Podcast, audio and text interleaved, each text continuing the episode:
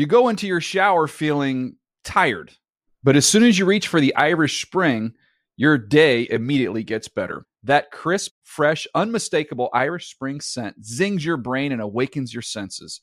So when you finally emerge from the shower, 37 minutes later, because you pay the water bill so you can stay in there as long as you want, you're ready to take on the day and smell great doing it. Irish Spring Body Wash and Bar Soap. Fresh, green, Irish. Shop now at a store near you.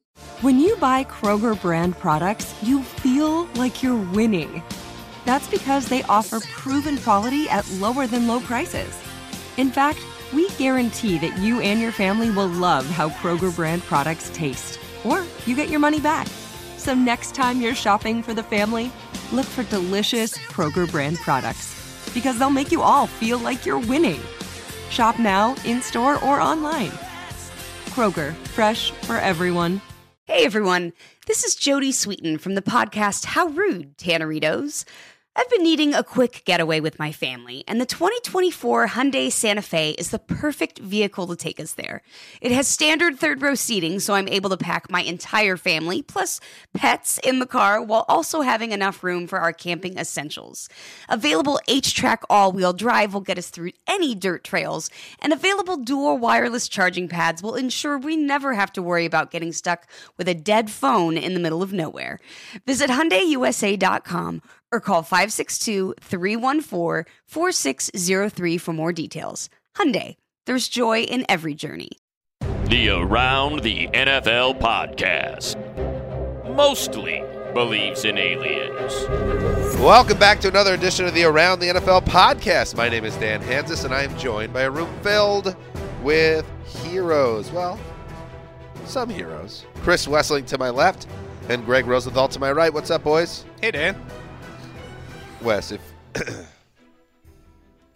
you just you know get out of the way for a second, I want to talk about this cold that I'm dealing with. um, because we yeah we're facing challenges here in, in, in the in the studio. Wes, your brave battle against the big C. But this summer cold, I mean, don't underestimate Little C. you know, when you get hit with a summer cold, it, it, let alone one that comes right before you leave for vacation, which I'm doing tomorrow. Ooh. Then talk about something that makes you rethink like your priorities, where you are in life. I'm in that spot right now. I think whenever you have a chance to reevaluate your priorities because you have the sniffles, you have to do it. I mean, who gets who gets a cold? It's summer. Yeah. And, and then you get banged with a cold. No, it's tough. I know, Wes. You kind of, you know, you've been in and in and out battling, um, you know, having your battle. But uh, I told you this isn't, you know, about Wes so much right, right. now. We're talking but about well, mine. what I, what I was gonna say was, you know, Dan, Dan was Dan was at that party uh, at the work function function on Thursday night, and who knows? I don't know if the sniffles are related or not, but it it probably was a little bit of a drag on his weekend. So I was thinking about Dan quite a bit this weekend because of that. Wow. Well, thanks. Uh, thanks, Greg. I appreciate it. Yeah, we had a, a good time uh, at the uh, uh, Commissioner's Awards. and It got a little turned out. And I'll tell you what, Sully, you, you opted not to attend. I didn't. Um, I think you would have had a good time. I, I think I would have only added to that turned out aspect of the party. It So- might be a good thing I didn't show up. So yeah, uh, everybody out there who might be worried, you're like, oh, okay, should we start a GoFundMe or whatever for Dan? No, I, w- I would say hold off on that for now. We'll see where I am as the week progresses. I again, I will be on vacation after today, but I am very an- basically annoyed that I have a cold. And Wes, like you and me, we could talk about this stuff. I am on the same wavelength because cancer is not what I thought it would be. It really is an annoyance. Yeah, it's, uh, I thought it'd be like the tumor is eating you away from the inside. You know, you feel fatigued after chemo. No, it's it's annoyance with not being able to eat. I would kill for a cheeseburger. oh yeah. I It's just annoyance. you're saying cancer has a little less like gravitas than you thought it would. I'm saying that it's completely different than I thought it would be. Like the symptoms, the day to day frustrations are as much mental as mm. physical. And in my case, with esophageal cancer, it's my complete inability to eat or drink basically anything right now. It's awful. We, we were saying before the show started, Wes has lost weight because you're not able to eat as much. But right now, it's not like, Psst, Greg, Wes doesn't look good. It's actually like Wes kind of looks hot right now. Wes's Yeah. pod. He dri- he looks tight and right, and uh, and so far so good in terms of your frame. Uh, and you know, I wish we could have a cheeseburger together though, Wes. I was given the Yeah, 'cause these, these sniffles haven't stopped Dan from wolfing down lunch at the huddle in about 35 seconds today. Listen, when you have a cold, you got to feed a cold. He did I- lap both of us, didn't he? Yeah, I did. you say that I was giving the paramour a hard time because I can tell she is more attractive attracted to me now with cancer than she was before cancer, and then you know, got a, I got a, uh, I got a guilty laugh out of her for that. That's that's a problematic situation. Yeah, that. Yeah, I don't know if I was you how I would feel about that. Eh, it's life's life. What Uh, do you do? Take what you can get. yeah. We're so yeah. Although you know this has moved now away from my situation back to you, uh, I will say uh, that it is great, great to have you with us, Wes. Uh, every time you're in here, we love it. And uh, now today's show. Now today's show is it's it's it's solid. It's a solid show. I'm kind of into the show a little bit. Pre-show grade. Let's see. Wes is here. His weight loss has been a positive on some level. I'm not feeling well. Greg was a little difficult in the pre-production meeting, but then we came around. B minus. Okay. B minus. Okay, so uh, today's show we're going to hit up some news in a little bit more unconventional way, uh, uh, as we'll get to in a couple of minutes. And then what we're going to do is we did this last summer, and we want to revisit it because it's kind of fun. Uh, is we'll look at the 12 teams that made the playoffs last year, and then uh, it's kind of like our confidence scale on how confident we are that those uh, those teams will return to the playoffs in 2017 after making the dance uh, a season ago. So we'll go through that, uh, and that included some math that we'll get to that I sat out and we put it in Greg's hands. Uh, so that's that's the plan for today. Before we get going, formally we'll say hello to uh, Sully behind the glass. Hey, buddy, Fellas, how was it? Oh, Sully. How goes it? how goes? it? So you you did not want to hang out with us at the No, I did. at the uh, I, I did. I definitely Masters did. Award, I was just feeling about. I was. I would rather sit on my tuchus. is and that's what I you would did, rather- right? I did. Thursday was your Friday. It was. You told us. Yep. And what did you do? Uh, Take I us watched through the NBA draft with a couple coworkers and Okay. uh, just sat on my tuchus. It was nice. So you were hanging out with coworkers because you gave us the, But- the reasoning why you weren't going to the awards is why would I hang out with people I work with all day? But these coworkers live across the street from me, so it was literally like walk across the street, boom, there, Okay. watching the NBA draft. okay, buddy. Yeah, Uh, let's do some news. let's do it. Man, stuff like that never happens to me. Man, stuff like that never happens to anybody except for Marcus. Now, one of the things uh, with with Wes and, and this fight he's up against, uh, the idea of let's you know have some fun together, let's get together and maybe have some like nights in at West Manor, and that was a sound clip from the 1992 Eddie Murphy uh, vehicle Boomerang, which Wes, I know you and I have a lot of uh, common ground on that film. We're both big fans. It's Hammer time, baby. yeah, I, lo- I love Boomerang. It's it's one of my favorite movies of the '90s. Um, Greg, this was this movie came out before you entered Earth. Uh, at No, some we were. I. I watched Boomerang many times in high school. Actually, You did. You We were I was in program. on. Boom, I'm in on Boomerang. Okay, good. Um, so we're gonna have like a boomerang viewing party uh, at some point. Uh, We we're banging out the details with the paramour at the commissioners' event uh, dinner. Now it's just a matter of getting our hands, procuring a copy of Boomerang, which might be more difficult than. Nah, you could. I can order it from Amazon streaming or something for two ninety nine or whatever. And if you're not aware of Boomerang, it was the Eddie Murphy playing the suave single dude on the loose in New York who struggled to commit. Robin Givens in her prime. Uh, Halle Berry before she was the leading lady. She had to play Yes. the second. She had to play the supporting actress. She played the supporting. And you know what? Love should have brought your ass home last night. Halle Berry was at the point where she was playing a girl next door supporting uh, part, which she obviously outgrew. I've never seen a girl next door to me looking like Halle Berry. Eh, that's fair. All right. Now, this is what we're going to do for the news. We're going to mix it up a little bit. We love uh, Roto World, and not just because Greg uh, built the entire enterprise brick by brick, not even just HTML. Of course, he built out the website, but I mean also the office in which they do business. true. None of this is Uh, true. Greg is at very uh, not physically doing it. You were the the brainchild for everything uh, behind Roto World's rise. Yes or no? Th- no, I Oh. would say Matthew Pouliot, who is the first blurber who does who still do you know The first baseball. blurber. He was the guy. I was the second full time. Uh, I was first full time on football, but he was doing all the sports. Pouliot. I worked At under point. Pouliot for a minute. I was doing baseball on Roto World for at least one summer. Baseball guy. Can you save it for the Pouliot podcast? Yeah, sorry. Uh, anyway, the point was that both Greg and then later Wes worked at RotoWorld in various capacities.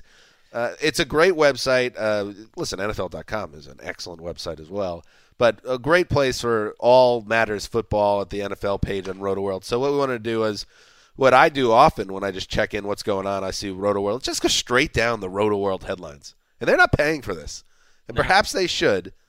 Um, Sully, can we reach out to RotoWorld to see if uh, retroactively they can pay us for what we're about to do? I'll try. Yeah, just like Yeah. not even twenty bucks.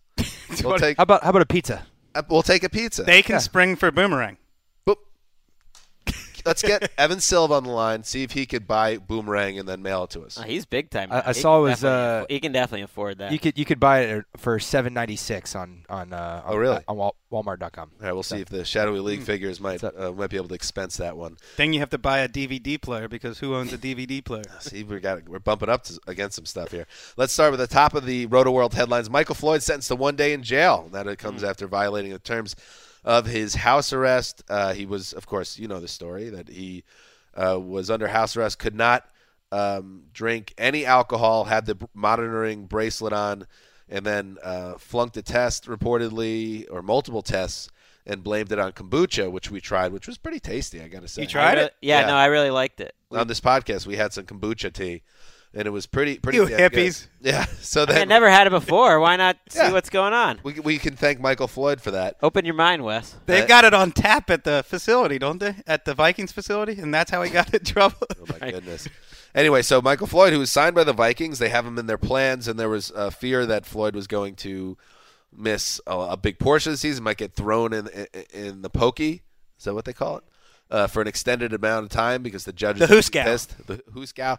Uh, instead, it's just one day, so he, he's out of there. I don't know what this does for his uh, with the NFL if this leads to more trouble, but that's what's going on. One day in jail for Michael Floyd. Let the man have his kombucha. Well, I mean, the test. There are many ridiculous things about that, you know, excuse. But the the biggest one was the tests were taken at like 4:30 in the morning. so that means he was just chugging kombucha overnight in, in that scenario. Uh, I think it could impact the NFL suspension of Michael Floyd, which the Vikings and everyone else, including Floyd, are still waiting to find out what it's going to be. So the fact that he did not you know stick to the terms of his house arrest and it's still been a problem i would think that's something the nfl will frown on and potential i mean this could be a long suspension it might not be a short one Could be, and it might also not hurt the Vikings very much at all, considering he's running behind Laquan Treadwell as the third receiver. Uh, moving on in the Roto World headlines, they have what? Is he not? no he is Oh, okay, sorry. Uh, moving on, uh, Nick Fairley has an issue here, and uh, the Saints have placed Fairley on the reserve NFI list uh, with that heart condition he's dealing with. He's expected to miss all of 2017. That, according to the Times Picayune, uh, this came after multiple consultations to try to, to nail down what what he was dealing with. Three different opinions, uh, and now we're wondering if we've seen the last of Nick Fa- Fairley in the NFL. We hope not, but how do you? How would you uh, describe Greg Rosenthal, Nick Fairley's career to this point? that's a great question he's he, i can't i have to say he's had a good career he has been better as a part-time player than as a starter. But once teams like the lions and the saints figured that out and the rams he- was pretty valuable. I mean he earned a four-year $28 million contract so his value to the saints was, was pretty high. Here's what's counterintuitive about Nick Fairley. The Lions spent years trying to get him to lose weight, and then he goes to the Saints, is bigger than he ever was, and has his best year. right. But I think he was a good like I think the Rams would say they were happy with what they got out of Nick Fairley too. He wasn't a guy who's going to be great every snap, but a big guy who disrupts you in the middle of the line, that has significant value and the con- the contract says it and it's another big loss for the Saints. Who has had a worse offseason than the Saints? No one is the answer. Uh, who else did they lose? I mean, this been, They they lost their starting center Max Unger. Who knows if maybe he'll be back uh, for early in the season. And they lost Terron Armstead, their left tackle, for four to six months. I mean, that's three key players who are getting paid a lot of money with pretty serious injuries. Up next, this one coming out of Philadelphia. the Eagles uh, uh, wide receivers coach Mike Groce says that Alshon Jeffery has had the best offseason in years. Trope alert. Trope alert. Trope alert. That, according to ESPN.com, uh, believes that he's pleased where he is. Uh, Groce said he's pleased where Jeffery is physically and mentally. He's in a good place. Uh, worked for Jeffery for three seasons in Chicago, including that one big, huge year he had in 2013 when uh, he kind of broke out as a future star. But, you know, this is commonplace. That's why it's a trope alert, people. It is a trope alert. I wouldn't put too much stock in it, but with Alshon Jeffery, as much as any wide receiver in the game over the past half decade, his conditioning has been a problem. Right. So I think if he's in shape, that's half the battle. No, I mean this this headline I think was at the top when we first came up with this idea. Some actual news dropped in between, Right. and this you know nonsense is kind of was the inspiration that there's so little going on. Let's just go through these roto world things. I read a tweet from Joe Thomas, Browns left tackle. Yes, Might- yes. might I'm aware heard. who he is. He tweeted out today, "You have to feel sorry for NFL beat writers who have to come up with these meaningless offseason articles." Ever heard of a quote bad offseason? And he was linking to All right, Joe. a uh, Pro Football Talk article that was uh, praising Jamal Adams for his unbelievable work, and it's true. This I really I know we say this every year, but I put it. I've never actually gone to an OTA before or a mini camp, and it really ha- it hammered it home that they're not playing football. So what? And, and everyone kind of knows this, and yet we they still fall into the same thing. He's had a good offseason or bad offseason. What? It just means they're like in shape or not. Well, I mean, they're not even playing the sport really that they're going to be playing. What were they playing? Like seven on sevens? Yeah, there's seven. There's no. I mean, there's no tackling. There's no even touching. You can't. Yeah, there. There's seven. Occasionally, there's eleven on eleven. Most of it's just individual work. You know, positional groups. So you can in shorts, but you it's all can in glean shorts. very little from any of this. As a as a reporter, especially. But I even think as coaches, okay, he's had his best offseason. I guess that just means he's in shape and he's kind of focused. He's healthy and in shape. That's- That's all you can ask for. That's it. Next up, Cam Newton resumes throwing. Eh, it's not bad. That's not bad. Uh, That's his first time he's uh, thrown since undergoing shoulder surgery on March 30th. Uh, you know, this comes. He was supposed to throw at the end of minicamp, and that never happened. Um, and now here he is throwing a week or two later, and there still is a belief that he will be uh, ready to roll come training camp. Cam Newton, Wes, uh, does this mean anything to you? No, nothing. I, I think throw Andrew Luck in the same category. It's our 24 7 football news world where this stuff appears to be meaningful, and it really doesn't mean anything. We'll find out what it means when training, hmm. when training camp opens and when we see him in, in action against actual football players. But no, the fact that he's actually throwing, he probably could have thrown a couple weeks ago, but they everything has a timetable and you have to do it by that. No, I don't think it means much. Sully, the, the Panthers released a video. What- Yeah, what they released a take away? video, and it was the most overproduced thing I've ever seen. It was just him throwing in the locker room. and I did with, with catch that. dramatic music, and I'm like, "Are you serious?" I saw it in the corner of my throwing in the eye, and I was like, they wait. treated it like Teddy Bridgewater returning from one of the most devastating uh, injuries, which the Vikings kind of blew out as a hype video, which I get. This Yeah. is a little different. Plus, it was like, in the locker room where the ceilings are like ten feet high, so it's not like you're really And he's- throwing. It's like, he threw to a trainer that was like ten feet away from him. yeah. All right, moving on. It to means the- a little something that he's ahead of Andrew Luck, despite being too much. He, He's well, uh, Andrew Luck could see, probably throw yeah, it nine this is feet my- in the locker room This too. is my entire point. He's not ahead of Andrew Luck, but because the Colts have told Andrew Luck we don't want you throwing, he hasn't tested. no, my point is that he had surgery two months later, and they've been confident the whole time that Newton will be ready for camp and that he's been throwing. So I think it's safe to say from the outside he's on a little bit of a faster timeline, and his surgery was likely not as invasive. I, my point would be that we know nothing, and you're just using conjecture here. The Colts have approached Luck's rehab differently, and they don't want him to try throwing. So he could be way ahead of Newton, and we just have no idea. We're just. This is why it's a June story. Next up, Miami. Jay Ajayi could push for 1,900 total yards with a question mark. This coming from ESPN. This James Walker, uh, who believes Ajayi could put up 1,900 total yards if he stays healthy. My only thought on this, and it's all obviously uh, kind of ridiculous to uh, to really make that type of statement, especially if you're going to say 1,900, bro. Just go up to 2K. Just say you can approach 2,000 yards. 1,900 is oddly specific. Right, and having the question mark at the end also makes it like, well, yes, he could he could run for any amount of yards. You could put 300 yards, you could put 2,500 Put yards. a million. of total yards. Put a That- million he yards. Could, he could not do a million. But he put- could. a million is not. No, he couldn't. Put He Greg couldn't. on the spot here. Oh, stop. If you were still running Roto World, Oh. would, would oh. this be a headline? That's what I didn't want this to be about. we love Roto World. It's a it's. I a put myself on the Roto spot. World. It's not a headline. No, it's what- just a beat writer throwing numbers out. Wes coming back with some heat.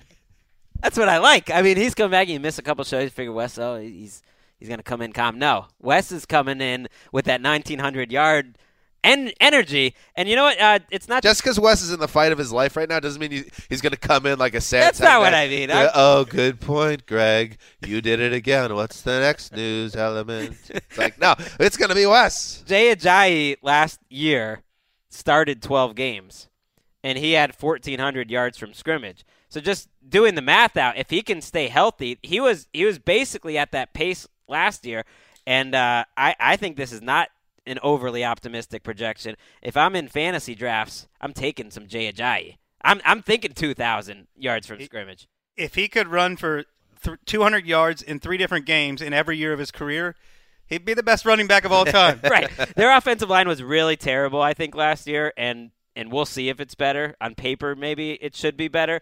I, I think he's that type of runner, and he's one of the few running backs left that, if he's healthy, we know is going to get the ball 300 times. Next up, uh, Le'Veon Bell videoed, videoed is that a word? Playing basketball.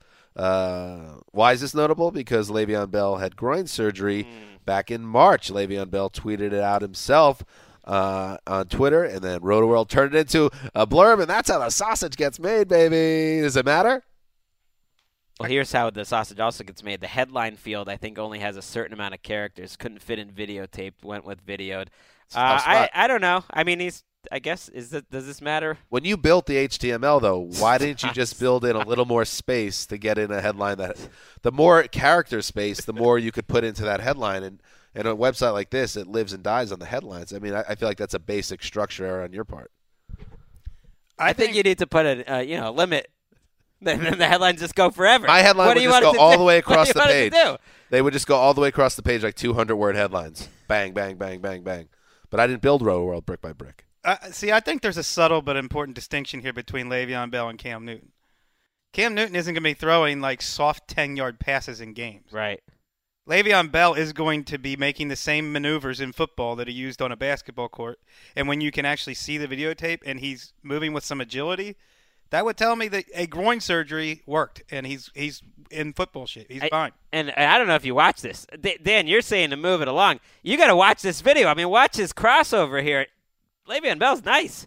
I mean, he is making some moves. You got to wait a second here. Look like Mateen Cleaves. I mean, he's going between the legs, crossover, then going back and going with the left hand. It's pretty good. I mean, he's a good athlete. looks like TD's Instagram videos Ooh. against That's what I'm saying. defenders. He he does. That's to your point, Wes, it does look like a kind of move he would be making running the ball. I'd That's feel pretty good if nasty. I'm a and he's a Steelers big dude. You see him on the court. Looks a little big. He, look his flu- slithery. his weight has fluctuated as a pro. He looks like he's back up a little a little beefy. Mm. Uh, maybe that should be the next Roto Get him World on my diet. Uh, next up, let's hope not. I don't know if he wants that. Never mind, colon. Riddick refutes Chiefs rumors. And what is this about?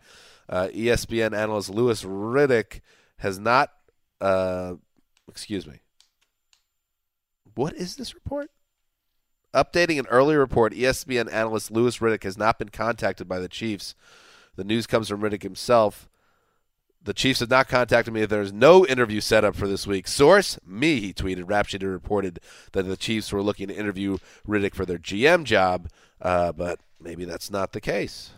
I mean, if I'm on the Roto World news shift, I'm paying particular attention to Louis Riddick's phrasing, which includes this week. To me, that's key. Hmm. He's not he's not denying it outright. He's saying this week I don't have an interview. Well, and he said, "Have not contacted me," and I don't know. Could I, I, I'm always going to have, uh, yeah, NFL Network uh, insider Ian Rapoport's back. The, these are all done through agents and intermediaries. So I don't think that report from Ian comes out of nowhere. He gave Riddick a, a little bit of a LOL whatever uh, on some Ha! on some some someone responded saying like, "What's up with this?" And uh, I I you never know. Maybe he hadn't. Who knows? I don't want to get in another man's business, but it's tricky when you have one job and other people are searching you out for another job, and maybe you, you Well, know, all of these different reports, I think we can take LOL whatever and say that's La Raville Magnifico. If, Mm. if Ian is approaching it that way, he knows there's something going on. and he said they're working to set up an interview, not necessarily that. Moving on, Paxton Lynch gaining ground on Trevor Siemian. That, according to Mike Klis at Nine News Denver, uh, Lynch quote made his move on Siemian during the final two weeks of OTAs. West Trevor Siemian did uh, pretty well last year, uh, but Lynch is going to be a guy to watch here. He's a first round pick. First round picks don't sit on the bench for two years. It's an interesting scenario, and Broncos fans have been cracking me up on Twitter lately because they are rooting so hard for Paxton Lynch, so hard that they are seeing his 2016 game film through some pretty perverse eyes. He had a bru- Perver- he had a brutal two starts for the Broncos. They're getting The- perverted. The distance between Trevor Siemian and Paxton Lynch last year is measured in miles. Paxton Lynch was so overwhelmed in who's Light years even. light years. And Mike Klis, who wrote this article, said without that last week of, of mini camps and, and OTAs, Siemian would have ran away with this job. So in that sense, it's important. But wasn't it Vance Joseph who was the head coach who, when asked what he's taking away from OTS, said nothing. Yep. Absolutely Exactly. Nothing. said am I nothing. Right, which I so I give him a chance. I mean, I give Lynch a chance, but let's let's see it in camp. I agree. I think it, it says two things. One, that he's comfortable with Mike McCoy's offense, that it probably took a few practices. And two, that he's comfortable being an NFL player. You know, guys who come from spread systems in college don't even know how to run a huddle. So he's just now getting to do everything now is getting to be more natural instead of thinking about it every time he's doing something. By the way, who gets to decide who starts in Denver? Is it Vance Joseph or is it John Elway? Or is it Mike McCoy? Well, I just feel like El, that's Elway's boy, Hmm. that Lynch move. That if he if he's gonna put some pressure on the people below him, I could see it happen. It's a great it's a great question. I think the the honest answer would probably be it's collaborative. That Yeah. that, that You want it to be. Those two That's guys are it. discussing it, and but and Elway's voice matters. I also think in football, there's only 16 games. You can't really afford to be playing a guy just because you drafted him higher. You have to play to win. Moving on, Adam Gase messaged Peyton Manning about a return. Now, this one's a little interesting. It came from the Miami Herald.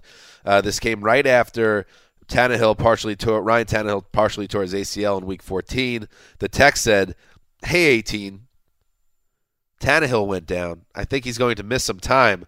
The first question I'm going to get at the press conference in the morning is if I'm going to tell if I'm going to bring you to Miami. What do you want me to tell them?" Did my question First of all, is that serious? Second of all, is that really the first question that any reporter is going to ask? I'm curious about that. no, Shouldn't I- shouldn't the reporter ask that? I Peyton think at- Manning was done. He was. I mean, Peyton Manning was and out of the struggling and not looking to play football. I don't think that was on anyone's mind last December, really. Do you remember it ever coming up uh, at the time that it happened? Peyton like it feels like it came up at least once a month that people are wondering if Peyton Manning was going to come back. Hmm. I think any reporter who knows Gase's relationship with Manning would have to ask that. It seems like well, it seems like Gase was. Now this came from Archie Manning, uh, who was talking to the Times Picayune at the uh, Manning Passing Academy down in uh, Louisiana, and uh, Archie always loves like kind of like s- putting these things out there. I feel like I feel like Gase was probably just testing the water, seeing what old Would- sheriff wanted to say. Would, uh, would there have been any a more depressing sight than a 40 year old Peyton Manning throwing wobbling ducks in early January for an overmatched Miami team in the playoffs?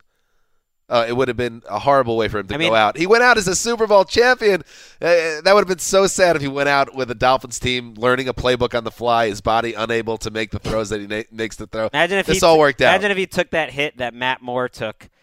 Who is it? Was it from James Harrison? I don't remember who I think it was. laid him out. Matt Moore took some took a beating in that in that Steelers game. Out of all of the headlines, I think this is the biggest non-story. What do you want me to tell them? To me, is just straight up. What do you want me to tell them? I don't think there's more I to think the he was just joking around with his buddy. It's his friend. He's He like, might have they're going to ask me around. this. So what do you want me to ask? What do you want me to say when they ask me this? Jay Gu- Jay Gruden gushes about third year wide receiver uh, Jamison Crowder. Uh, this, according to the Washington Post, he's an excellent, dynamic player. Continues to prove every day why we love him so much. This could be seen, obviously, as another trope alert. Uh, do we uh, believe Jamison Crowder is the real deal? I think this is a story because I don't know if it, this is the same article, but last week also came news that he's going to be playing in two wide sets. So, like, for, especially for a fantasy football news site, Jamison Crowder should be getting upwards of 900 to 1,000 snaps instead of playing third receiver snaps. I think that is big news. Yeah, Terrelle Pryor is going to get a lot of attention. Josh Doctson, people are curious about, but Crowder's the more likely to guide to him and Reed are still going to be the guys you think of as one two there, the guys that have been there. Oh, I'm so sick. I hate it here. Are you okay? No, I'm not okay. This is the thing that I'm up against, and I'm dealing with it. And I'm not happy.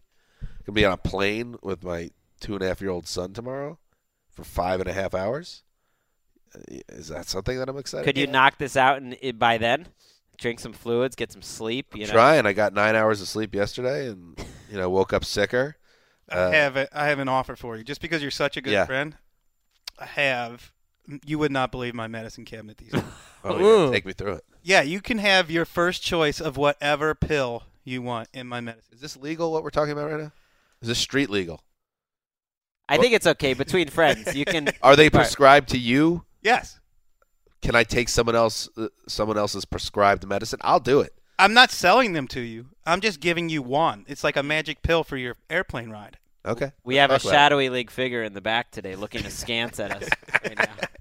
You might need help sleeping on that flight. All I'm saying is I've got some powerful, powerful Yeah. medicine. Oh, Wes, Wes, you show even even though you're my elder, you show uh, a, a lack of awareness about being a, a father. Still, Yeah. I would love to sleep hey- on that plane. hey, Emily. Trust me. Hey Emily, I'm gonna go uh, knock out you. Look, you watch No, these- it's just me and Jack. Oh, Emily's, really? Emily's Oh. following with Harrison. forget it. It's just me and the boy. See, I thought Emily, I thought Emily would be there, and I was going to say you're not asking permission. You're just popping the pill, and then consequences be what may. Emily, Emily Yeah. that is funny. Emily and Harry are following a few days later, but Okay. it's just Jack and I. I could do that and just tell the flight attendant, "Hey, you're watching him. Like that's never been done before. He's only partially potty trained. That was trained. like every other flight in the '60s. He's only partially potty trained, and it's a total. It's the wild, wild west with number two right now. Uh, And then I just pass out for six hours. My medicine cabinet is off limits to you. Then. Finally, in the Roto World headlines, is does it matter Orr not? Uh, New Jersey Advanced Media's Connor Hughes, not or, expects Matt Forte to be the Jets' offensive workhorse this season. Um, you know, uh, this is like a, it's a fantasy site at its heart. Do not draft any Jets. Don't do it because even Matt Forte, who proved last year best used in uh, small portions at this state of his career, he uh, once they started using him too much, he went down the drain. Bilal Powell might be a better player at this stage. Uh, so in terms of the handcuff situation, maybe, but you don't want to get involved with the Jets this year. I do not trust Connor Hughes anymore after this. Ooh. Shots fired. I mean, Hey, what are you talking about? An offensive workhorse who's 31 years old and looked like the slowest running back in the NFL last year. Well, he might be on a historically bad Jets team. So if there was any type of team that would have a 31 year old workout horse running back, maybe it's right, but this this is the same coaching staff that talked up Bilal Powell said he could be a Pro Bowler. If he Billy's got- a good if he got player. Enough carrot. Billy I mean, Powell! in- Billy's a good player. In fairness, Hughes is in a tough spot. I mean, that's a, that's essentially the company's changed, but Connor Orr, essentially the same company. He was at the Newark Star Ledger. You follow a, a legend like Connor Orr at your company. It'd be Yeah. like if if Peyton Smith was the next quarterback of the Broncos. You, or that, that's not even a good example, Well- you know, because he wasn't that good. I'm just saying, you don't want to have the same name Well, as the be- legend. If if if Derek Beater, uh, you know, replaced old number two at shortstop. Derek Beater. Peter. this is this is how it breaks down. You want to be the guy. You want to be the guy, okay? And then if you're not the guy, you never be one. You never want to be the guy who replaces the guy. You want to be the guy who replaces the guy who replaces the guy. That's what you want to do. And uh, what were we talking about? Oh, so well said. you know, Connor Connor Beckersley when he comes in and he's replacing Hughes, he's in a better spot. But Hughes replacing Orr, tough spot. I'm waiting for Connor Beater. Connor Beater. That's what's happening in the Roto World news. All right. You want to hear about more stuff? That was fun. We should just we- we'll just use Roto World from now on to save us from planning the show out. Let's uh, let's talk about this first, though. Let's talk about underpants. Elevate your underwear game to the next level with MeUndies. What is MeUndies? Just seriously soft, feel good undies delivered right to your door. And MeUndies are designed in LA and made from sustainably sourced MicroModal, a fabric three times softer than cotton. MeUndies softer than soft. Luge undies come in an ever-changing selection of classic colors, bold shades, and adventurous patterns, so you can tailor your undies to your own personal style. And guess what? What? Ah. you can save time and money each month with a monthly subscription. And if you're not ready for a subscription, that's okay. You can still save. That's because MeUndies is offering you 20% off your first pair. Just use our special URL, MeUndies.com slash around the NFL, and get 20% off your first pair. So go ahead, revamp your underwear drawer. You deserve it. Once again, that's MeUndies.com slash NFL 20, uh, excuse me, around, slash around the NFL. MeUndies.com slash around the NFL you know, I we had that big bonanza where we said everybody buy me undies at noon on uh, that Wednesday a few weeks back, People did it. and people did it. And then I go to report it upstairs. I say, "Hey, did we get did we get any feedback on this? How, did we move some units? Me undies happy?" Silence. I I see there's a shadowy league figure behind the glass. I don't know if he, you know, if if he's cracking some skulls. They we should have the upstairs people saying, "Hey guys." You and me undies are in a good spot right now, emotionally and uh, you know financially. Instead, we just we float. We have no idea whether we affected the bottom line at all. We're in the trust tree with me undies. Who knows? Maybe we are. Maybe there's such a juggernaut now that it didn't even. But we have a lot of people. I got across the world. pandemoniums on right now. Oh yeah, nice pair. Got the pizzas. The pizzas are the best. You got the pizzas. Got the pizzas. pizzas are good. Pizza pie. So maybe we'll find out at some point whether we, you know, we made some progress. Got to get in that MeUndies trust tree. It's where you want to be in life. All right, now, fun exercise. It's uh, you know, it's one of those things. It's one of those things. Every year, um, teams that made the playoffs the prior season, they don't return. So anybody that wants to get conservative with with their uh, predictions for the 2017 season, you bang, you're banging yourself in a big spot because every year multiple teams fall out. Greg, in fact, put you on the spot a little bit here. How many teams fell out of the playoffs this past season that were in in 2015? I'm going to sneeze. Hang on. Bless you. I could go. Hate myself. I want to die. I could go through and count them, uh, uh, but that wouldn't be very good podcasting. I'm going to guess five. Oh, okay. And is this That's a just game? guy- Uh, I don't, maybe Sully, can you work on this while we while we do Yep, the segment? I got you. Which teams? How many teams did not return? Maybe name the teams as well. Anyway, it's going to be probably, if I had to guess, what, uh, three or four, three to five. It used to be about six a year, and then I feel like the last few years there's been as the NFL's a little less. Yeah, the parity issue, and it's made there's some top heavy teams. Anyway, so 12 teams make it, six in uh, each conference, nailed it. And uh, so what what what we did was Wes, uh, Greg, and myself each uh, Six. Six didn't six make didn't make it. There you go. Um, uh, we call it a confidence scale. We took each team, and the team that we were most confident about would get one point, and the team we were least confident about would get twelve points, and then we added it up. Divide. Uh, did we divide it, Greg, or we just went with the total sum? We didn't do a divider. It's okay. It's fine. I put you in charge of the math element because I can't. Do Well, there this. there would be no point in dividing it. Yeah. I mean, we have the numbers. Yeah. What do you mean? So it's thirty-five. The numbers don't really matter that much. I mean, we're sorting it out, and there you go. You got your order. Got the order right here. I'm looking right at it right now. See, I got a little bit lost in the wilderness there with the numbers. It happens on the show. um, so here we go. Let's go through the teams. So if six didn't make it last year, let's just work off that. There's a good chance that either like half of the teams, it could be more than half of the teams, but don't expect it to be anything less than let's say three or four. So a lot of teams aren't coming back. I might have messed up. Oh no! Did you blow it? One of these teams is going to suffer a debilitating injury. No, I was good. I, Oh, you're I good. wish I didn't say anything. Yeah. That's okay. Don't worry about it. Just double checking my math, you know. Let- well, we'll start at the top because there's no uh, there's no reason to pretend like this isn't uh, uh, going to be the, the choice. I'm just happy that Greg d- didn't delude himself into thinking that some some other team would be ahead. All three of us put number one for a total of three. Let's take a trip to the throne of ease real quick here, just like we were just talking about on the um, AFC hierarchy update. Patriots we had it in their own tier, although we were arguing with Greg a little bit, who thought that the Steelers should be right next to them. The Pats, uh, universally, all most likely. What would it take? I think Greg uh, Wes, you just said it basically. What would it take for the Patriots to miss the playoffs.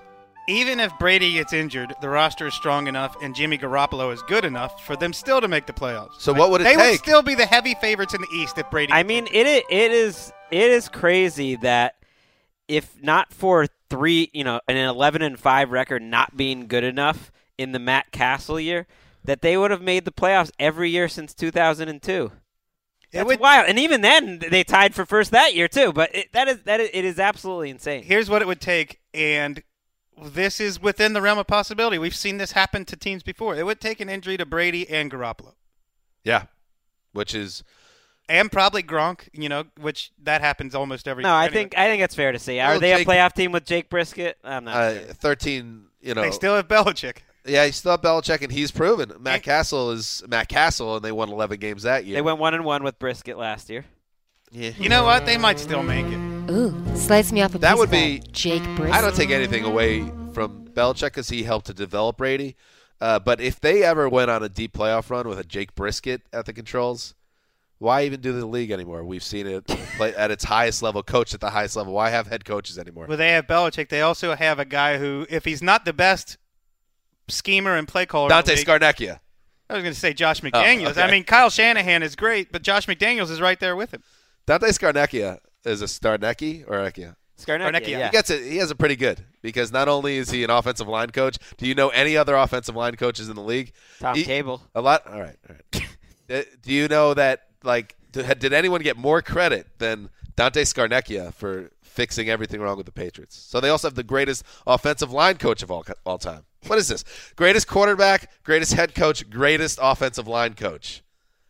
That's a trifecta. He gets overlooked the continuity. Brady's always been in essentially the same system since right. day one. So it was a big drop off for our group at number two, uh, but we all uh, looks like we all had them in good position here. The Steelers are the second least likely team, a total of eight. And I want to I want to see what I uh, sent to Gregors.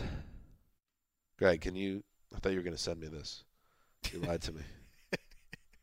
Blame it on Greg. What are you talking about? yeah, I, I- sent you the thing. I had them at three, and that means someone else. Don't blame me. Someone else had them at three, and then one of us had them at two. I, I, Yeah, Greg, you, you've got it all. You've got it all.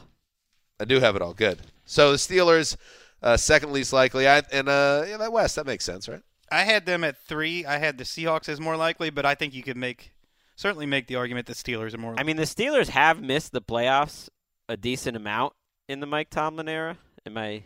So it they they are a little bit more of an up and down uh, team. I guess they haven't since 2013, but they did miss it two years in a row at one point, and they, they missed it three times under Tom. But I we, we spent a long time, so I won't repeat myself. But uh, I think they're the second best team in the NFL. I think they're they're in the same ballpark of the Patriots. And one thing, and we talk what could stop them. Yes, again, it's probably injuries, but Landry Jones playing quarterback. exactly, there's a big difference between the Patriots, uh, and maybe it explains a lot why the Patriots, who see their window wide open right now, would not trade Garoppolo because they know they have coverage, whereas the Steelers know their season's over. If Roethlisberger gets hurt, and let's face it, Roethlisberger gets hurt a lot. He hasn't had too many serious injuries, but now you're getting into that part of his career where stuff can happen.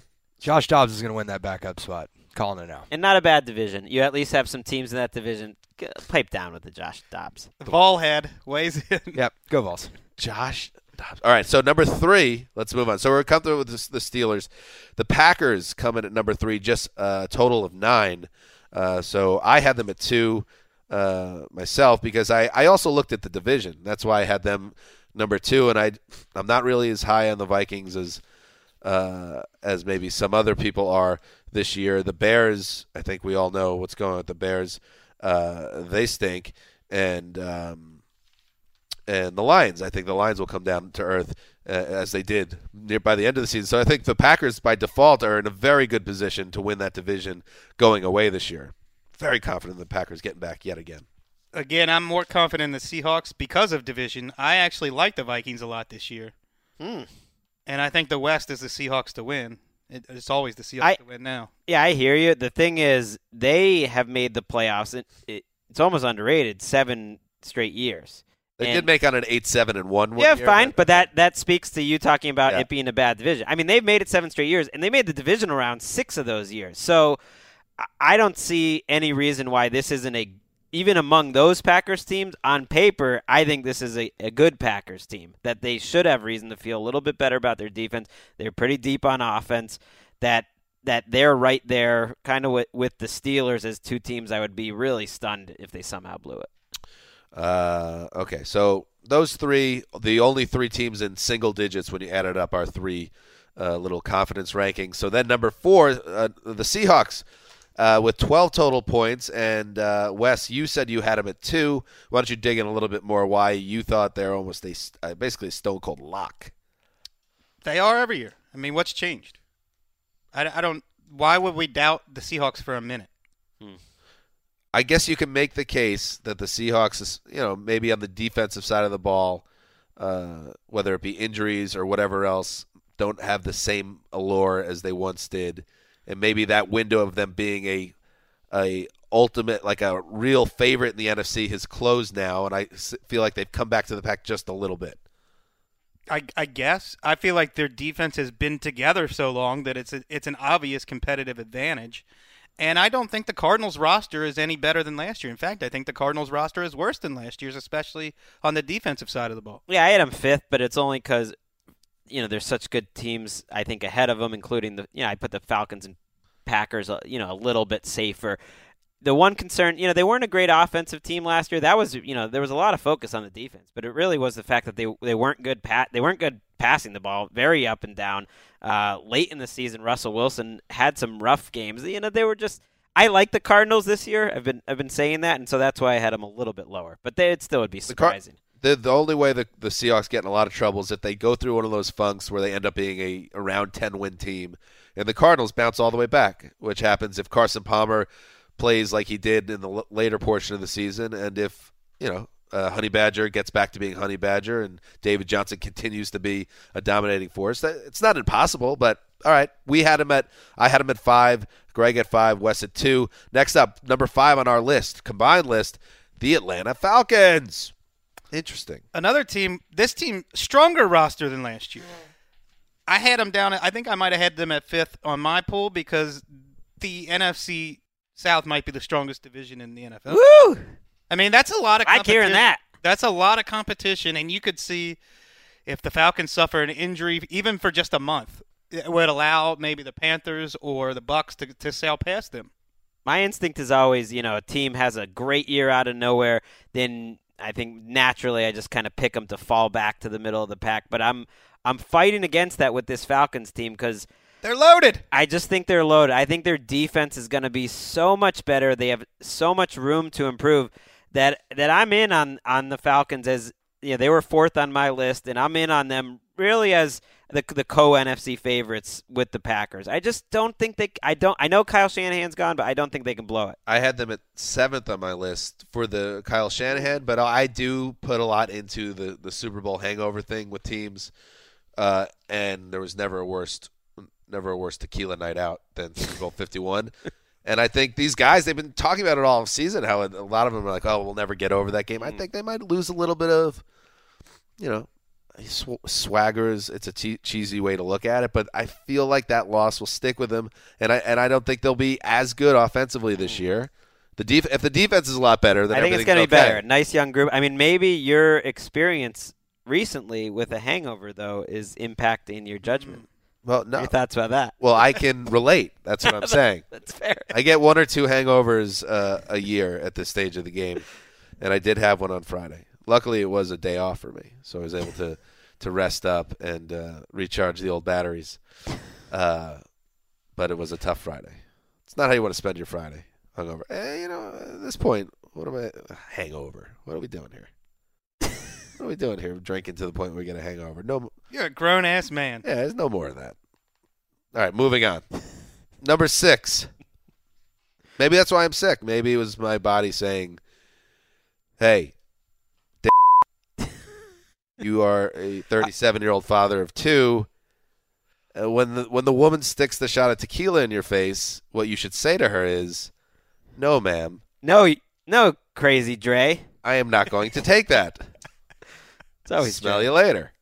All right, moving on.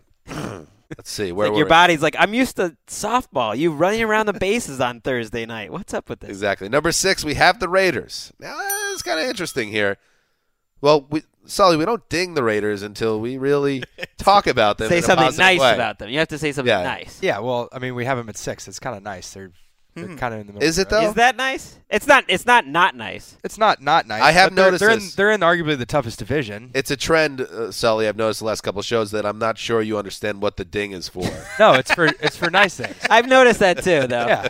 At one point, we were just like, and then the third team in the AFC West, the Raiders. And That's- it's like ding. ding- We're like, what? no, that's We that's mentioned not a, him. We mentioned him.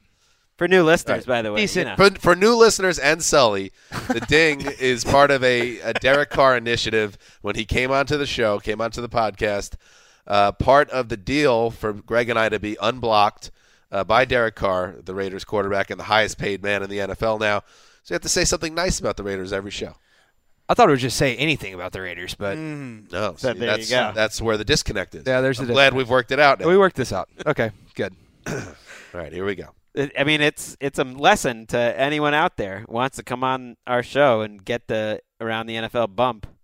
Unblock us. Yeah. Get the bump. You're going to be paid. That's true. Absolutely. I mean, uh, connect the dots, everybody. The Raiders, we had a total of 17 points, and I, I uh, tell you what, that's okay.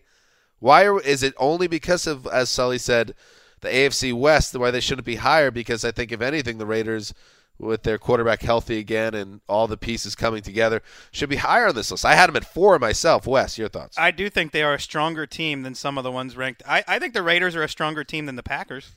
Hmm. But they're in a tougher division, and I do think they should be clear favorites in that division. I think the Raiders are a stronger team now than they were in late December and early January. Interesting. I, I think that's fair. I, I like the Chargers. The Chiefs and the Broncos are going to be a lot to deal with, but I think mm-hmm. it's fair to, to say that they're the most talented and should be the favorites. And they're just in an AFC where we're we have two teams in the Pats and the Steelers that we think are stone cold locks. We're not really hurting the Raiders by this by this math. We're six teams out, six teams in. They're back in.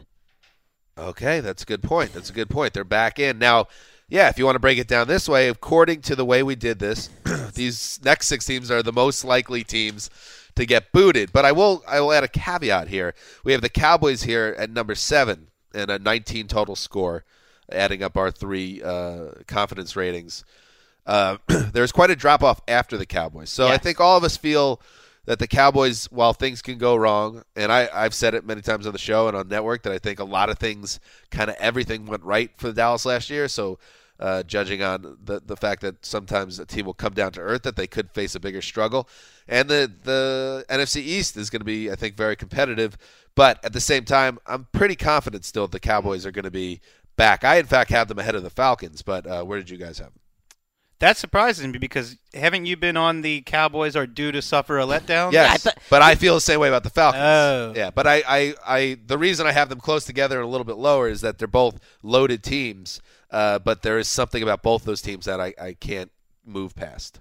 I think So Dan buried the Falcons. Mm. That kind of slipped under my radar. Uh, I had them at buried. yeah, okay. I Buried had them at at seven. Yeah, we were consistent. We all had the Cowboys six six seven. I just could see that. I, I would be a little surprised if they missed the playoffs, but I wouldn't be shocked because I think that division could go a different, a couple different ways, and I think the NFC is deep. I, I think it's deeper than the AFC. the the one concern for me with the Cowboys is the concern throughout the Jerry Jones era since Jimmy Johnson left. They just don't have the depth. So if they do get injuries to key positions, I don't see them being there. But the offensive personnel, where you've got an All Pro at wide receiver, an All Pro at tight end, three All Pros on the offensive line, an All Pro at running back, and the reigning Rookie of the Year at quarterback, is way too stocked for them to miss the playoffs, barring injuries. I think. I think you're right. I mean, I think I think the defense. You're just counting on Rod Marinelli to do a lot. You're changing out four starters from a secondary that was pretty good, was the best part of the defense. You don't really have much in terms of a pass rush to get excited about. It's asking a lot. Well, you'd say the same thing about Rod Marinelli every year. Here's the uh, the final five teams. Now we'll start. Now these are the teams according to the way we broke it down. It's pretty. None of these teams would surprise any of us in this room if they missed the playoffs. Kind of that- picking them not to make it. And that starts, you know, and that starts in a somewhat surprising place. A team that doesn't get a lot of respect is the Kansas City Chiefs with a score of 25. I'll do the math there. 25 divided by 3. Well, 24 divided by 3 is 8. Uh, Three people. 8.3. Nice. We have them at 8.3, which is, you know, not that good. Which explains why they are actually ranked eighth. Eighth, round it down. then you take it down to eight. It's, I mean, the math checks out. Here's here's my problem with the Chiefs. They are experiencing an identity crisis. They are not operating as a team that is all in to win in 2017. Hmm. Or else they Why would not have cut their number one receiver. They would not have fired their GM. They would not have used their first round pick on a quarterback who won't even come off the bench when they could have used the first round pick to boost another position in their starting lineup. I don't think they're operating like a team I love it. that expects to win that division this year. I like I like that. I think that the logic checks out. If you're in that building behind closed doors and you're looking at the landscape and you're saying to yourself, okay, I know wins loss, we have the best record of anybody in the last season and a half in the NFL.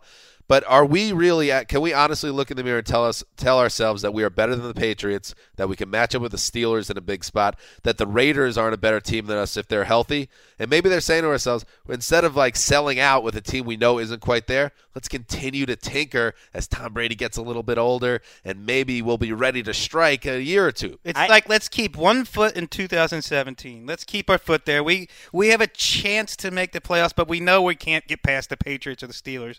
But we're going to build around Tyreek Hill, Patrick Mahomes, some young guys on defense, especially in the secondary, and and they'll be they'll be better for the I, future. I, I think they're always trying to compete, and like most good organizations, they're trying to think long term too.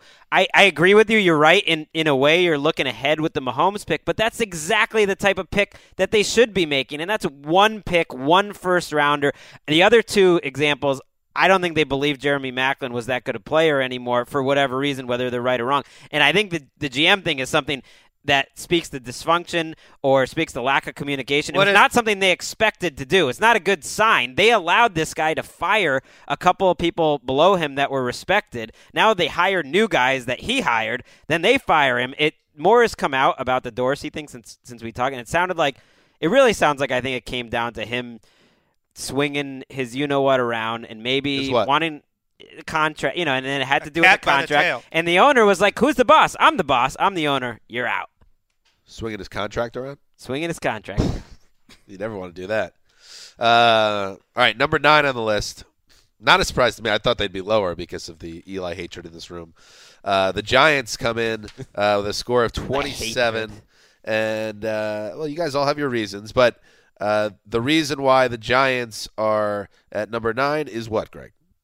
Well, I even had them a little lower at number ten, so I I fulfilled uh, your stereotype of our views of the. I had them at eight. Okay. Really? Yeah. So Wes was a little more optimistic. I had him at nine. Yeah, I mean, because the only thing keeping them out of the playoffs is their quarterback. well, right. they're potentially they're two tackles. Whenever I mention it on the podcast that their tackles were abysmal last year and they haven't replaced them at all, uh, Giants fans send me pictures of how much weight Ereck Flowers has lost. All right, let's let's let's see him play. let's see him play. Let's see him play. You, you always want your offensive tackles to be in the 240 range. I think they're What are good. you I mean, talking about your offensive tackle lost weight. Is that a good thing? right. They were saying he was out of shape last year. Now he's good. Maybe that's fine. And if they improve on the offensive line, then they, they have a chance. They have some really loaded positions. I'm not going to argue, but we're talking about uh, some good good teams here. Yeah, I think they. If I'm Eli, I'm a little bit annoyed. First of all, I'm, I'm caught in a uh, some type of memorabilia Ponzi scheme that people are saying I'm a part of. Not happy about that, but I'm also not happy about my O line kind of stunk last year. And then my team didn't really invest in free agency or draft stock in, in fixing that. Uh, and he's like, I'm old. I'm, I'm 36 years old now. Am I gonna get better like that? But this is a lot. We've talked about. There's a lot of pressure on Eli this year, and he's gonna have to perform whether or not that offensive line is up to snuff. NFC East, any one of those teams can win in a given week, and the NFC I think is deeper, so that, that's why they're deep. You know the Giants need, Wes? Dante Scarnecchia. Yeah, they do. Make a power play, sweep him out of New England. Eli, career year. They could also use uh, Patriots offensive line personnel and their quarterback. Oh, that's true. That's fair. They'd take Jimmy G. Although the quarterback, I don't know if you guys. Let's be real, this. Giants fans. You would take Jimmy G over Eli right now. Oof. You know what? A lot of people would have taken uh, Tom Brady over Eli in those two Super Bowl games as well. That's fair.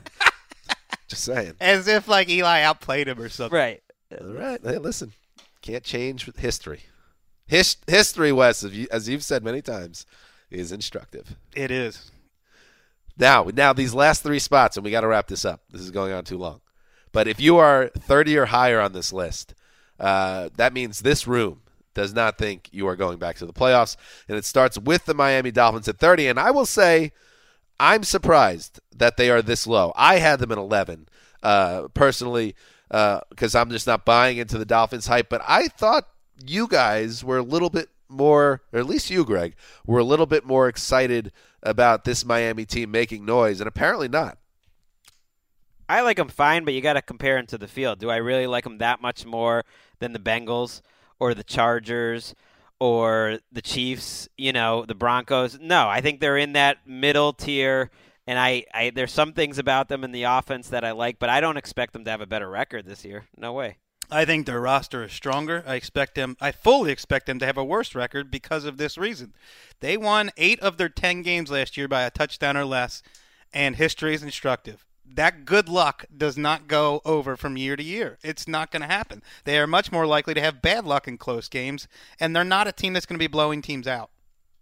They could, if you're being optimistic as a Dolphins fan, you look at your division. Okay, we could go four and zero against the Jets and Bills. That's true. And then you look, all right, maybe we could split with the Pats, but even if they take us out twice, we're still in good shape in our division.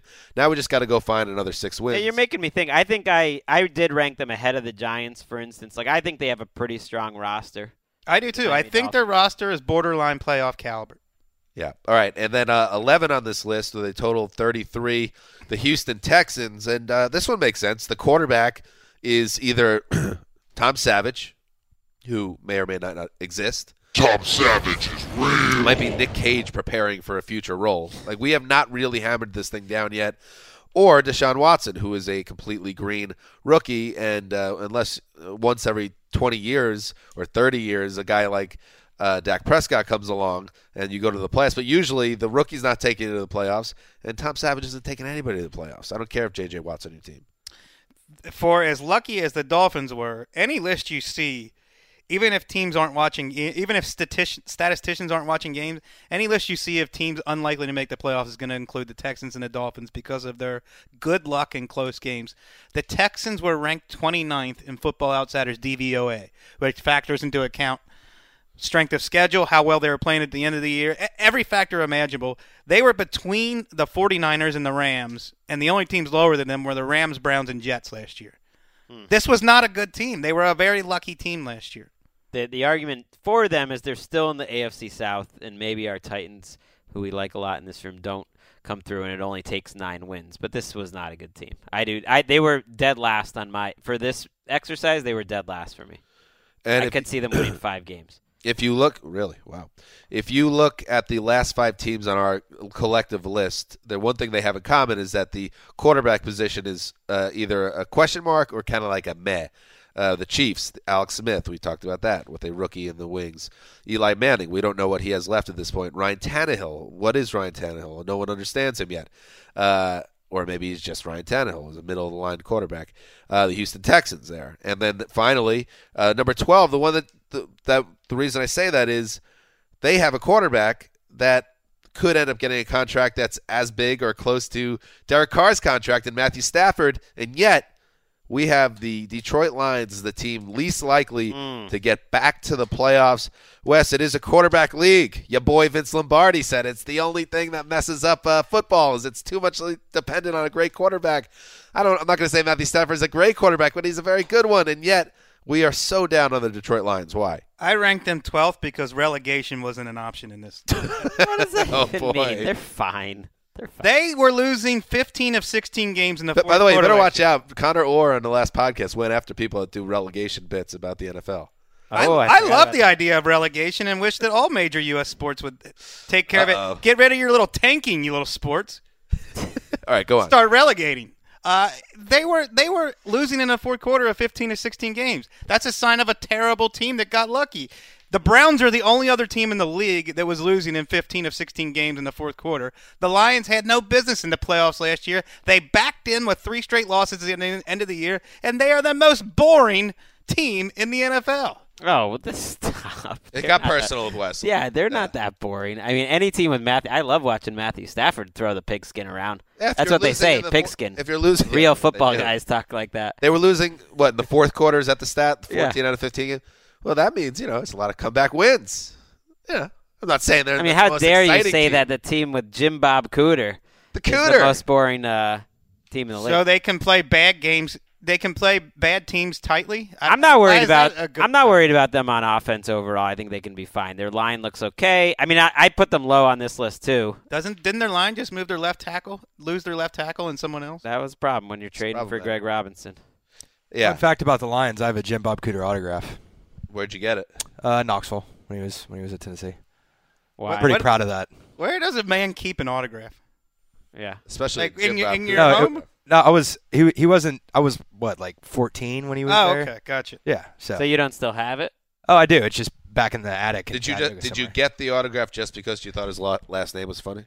No, I got it because it's Jim Bob Cooter and he's like a folk hero and for Tennessee fans. Who was the quarterback at the time? Uh, Erik Ainge.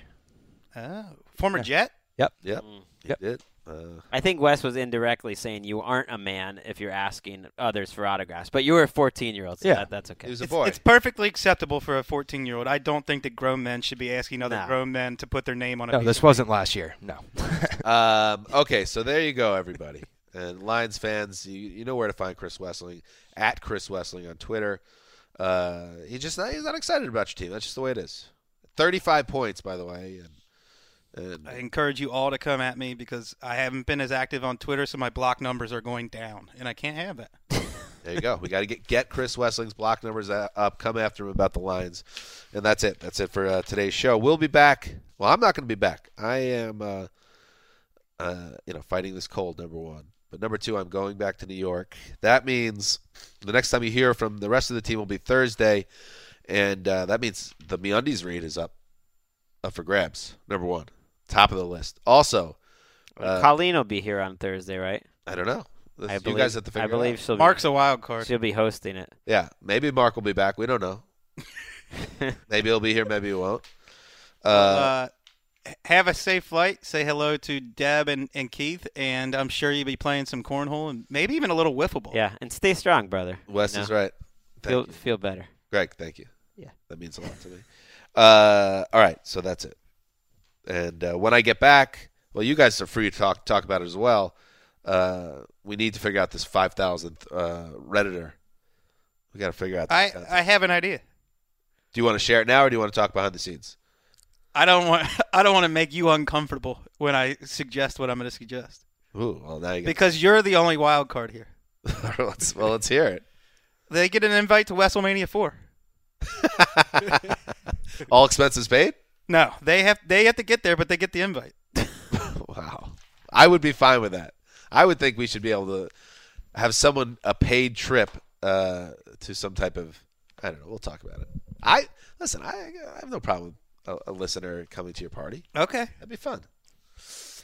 All right, that's it. This is Dan Hanzus. I'm just trying to get through this day. It's not feeling. Signing off for the mailman, the boss, and Sully behind the glass. Thursday.